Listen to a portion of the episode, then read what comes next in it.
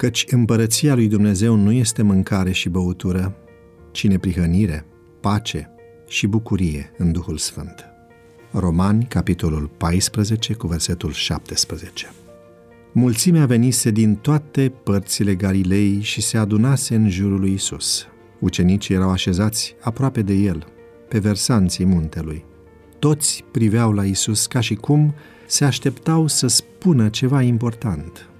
Și Isus a rostit cea mai importantă predică din perioada cât a slujit public, enunțând principiile împărăției lui Dumnezeu, noul legământ, trăsăturile prin care se identifică slujitorii împărăției sale.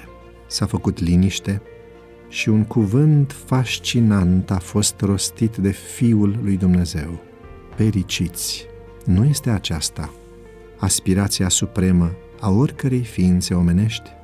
Martin Luther spune că fericirile sunt o introducere frumoasă, sensibilă, plină de dragoste la doctrina și predicarea lui Isus, că sunt metoda cea mai afectuoasă, cea mai bună de a atrage inimile prin intermediul făgăduințelor pline de har.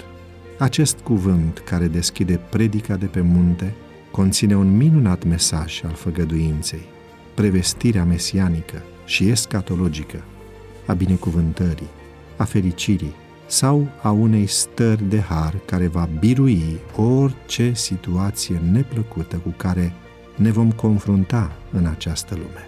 Cei care sunt chemați să aparțină împărăției lui Dumnezeu vor avea privilegiul să fie fericiți în ciuda faptului că viața le rezervă circumstanțe angoasante. Fericirile fac ca binele cuiva să depindă nu de circumstanțele exterioare, ci de starea interioară din moment ce împărăția cerurilor este dreptate, pace și bucurie prin Duhul Sfânt. În fericiri, Isus inversează valorile umane.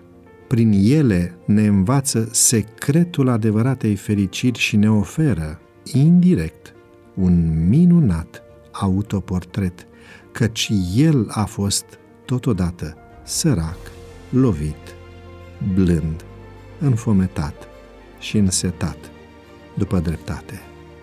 Milos cu inima curată, creator, dătător al păcii veritabile și persecutat pe nedrept.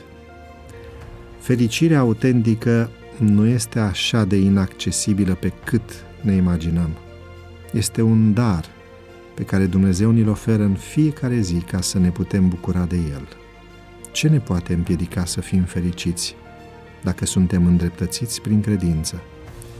Dacă pacea și bucuria ne inundă inimile noastre din Duhul Sfânt, ce ne mai trebuie în plus?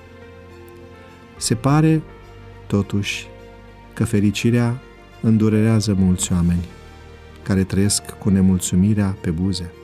De aceea Iisus nu i-a numit niciodată fericiți pe cei care se presupune că sunt încununați de succes sau demni de onoare în această lume. Din potrivă, i-a considerat fericiți și binecuvântați pe cei ce se bucură de o relație autentică cu Dumnezeu.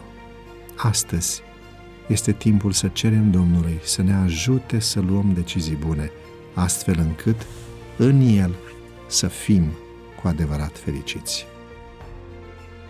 Ne găsești și pe Instagram la devoționale.ro Devoționalul audio de astăzi ți-a fost oferit de site-ul devoționale.ro în lectura pastorului Nicu Ionescu. Îți mulțumim că ne urmărești!